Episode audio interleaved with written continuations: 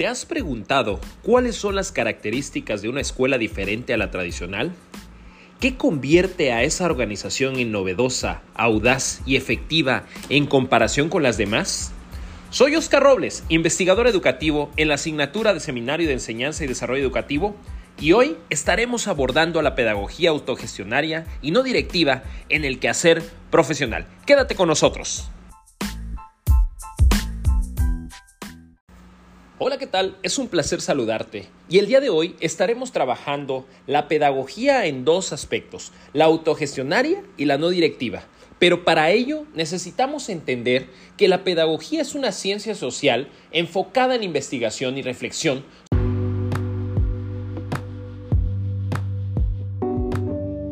Y efectivamente, es que la pedagogía con el tiempo ha ido adoptando un sentido mucho más amplio, ya que la pedagogía se encarga de estudiar a la educación, pero no se centra solo en la niñez, sino que abarca todas las etapas vitales del ser humano y a su vez llega a todos los ámbitos en los que se desarrolla la persona, lo educativo, lo familiar, lo social, lo cultural y lo laboral. Y en esta primera parte, en la pedagogía de autogestión, es importante señalar que esta pedagogía autogestionaria pretende enseñar y participar para poder formar valores sociales de un alto grado que permite innovar métodos o proyectos para una enseñanza eficaz y, por supuesto, comprendida. Es en un sistema de educación en el cual el maestro renuncia a transmitir mensajes y define en consecuencia su intervención educativa a partir del medio de la formación y deja que los alumnos decidan los métodos y los programas de su aprendizaje.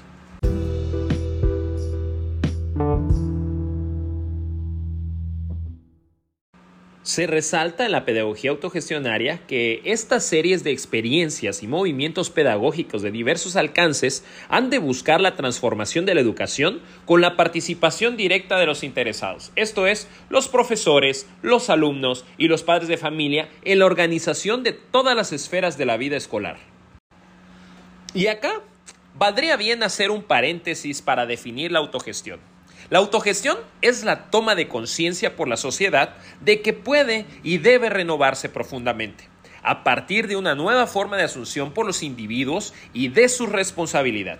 Esto significa que todo grupo tiene el determinado poder para modificar las condiciones de su devenir y ésta se demuestra en la práctica, a partir de la aplicación de iniciativas individuales y colectivas.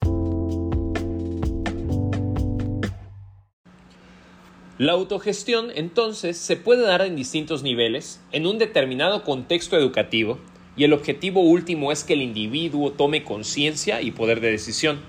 Acá es importante decir que se plantea un vínculo estrecho con la comunidad englobando distintos tipos de experiencias.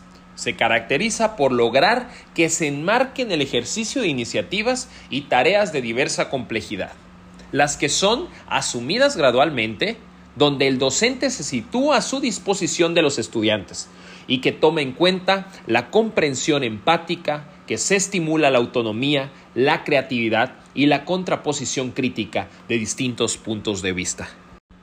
La autogestión pedagógica puede tener muchas experiencias, pero también pueden definirse las siguientes características. Dentro de ellas es la de que los alumnos son considerados como sujetos con responsabilidad de aprender y perfeccionarse los cuales participan activamente en la gestión y tareas escolares.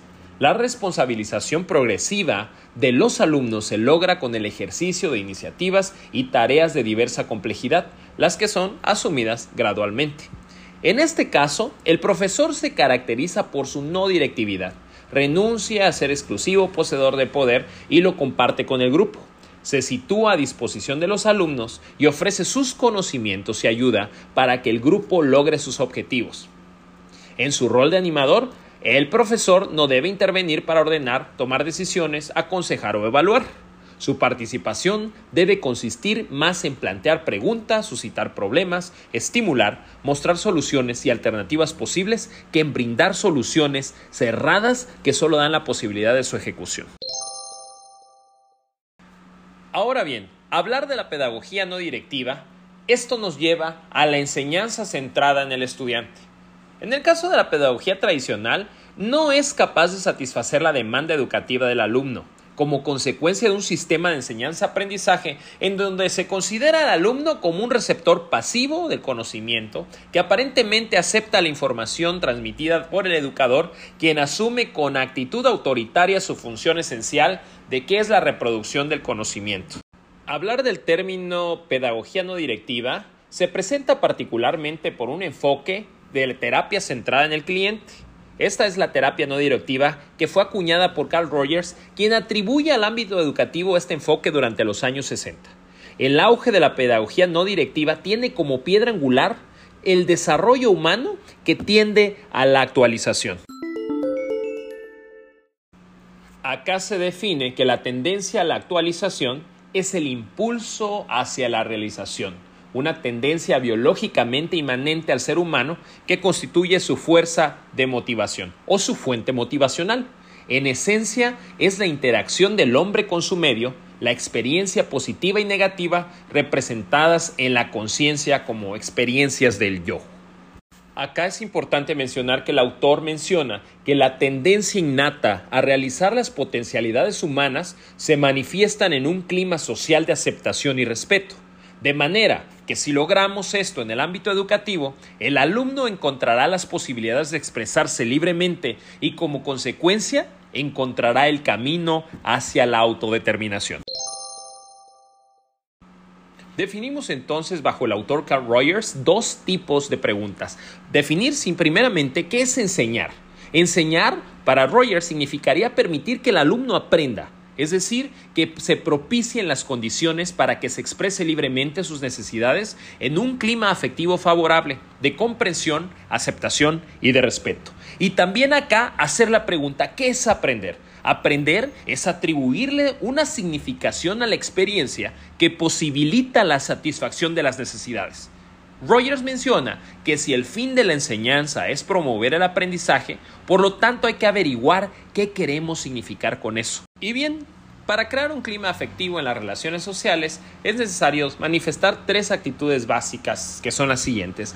Ya lo habíamos comentado, la autenticidad, ser auténtico en la relación con el estudiante la aceptación incondicional con una visión que mostremos al estudiante que implica que el educador acepte sus virtudes y defectos y al mismo tiempo le manifieste confianza. Y por último, la comprensión empática, que requiere la posibilidad de que el educador se ponga en el lugar del estudiante y pensar como si fuera el estudiante mismo para analizar los problemas desde su punto de vista. Entre los aportes de la pedagogía no directiva a la búsqueda de explicaciones científicas, destaca considerar al estudiante como sujeto, como persona que se implica integralmente, reconocer la necesaria unidad de lo cognitivo y lo afectivo, destacar el papel de la autoconciencia y la autovaloración, reconocer la autodeterminación del estudiante y destacar la importancia de la comunicación en el proceso de enseñanza-aprendizaje.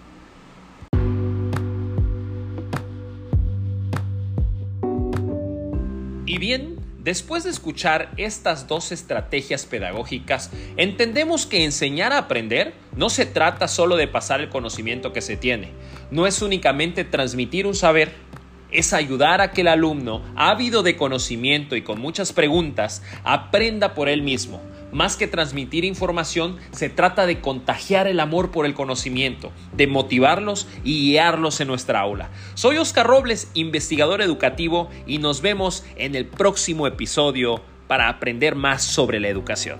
Excelente día.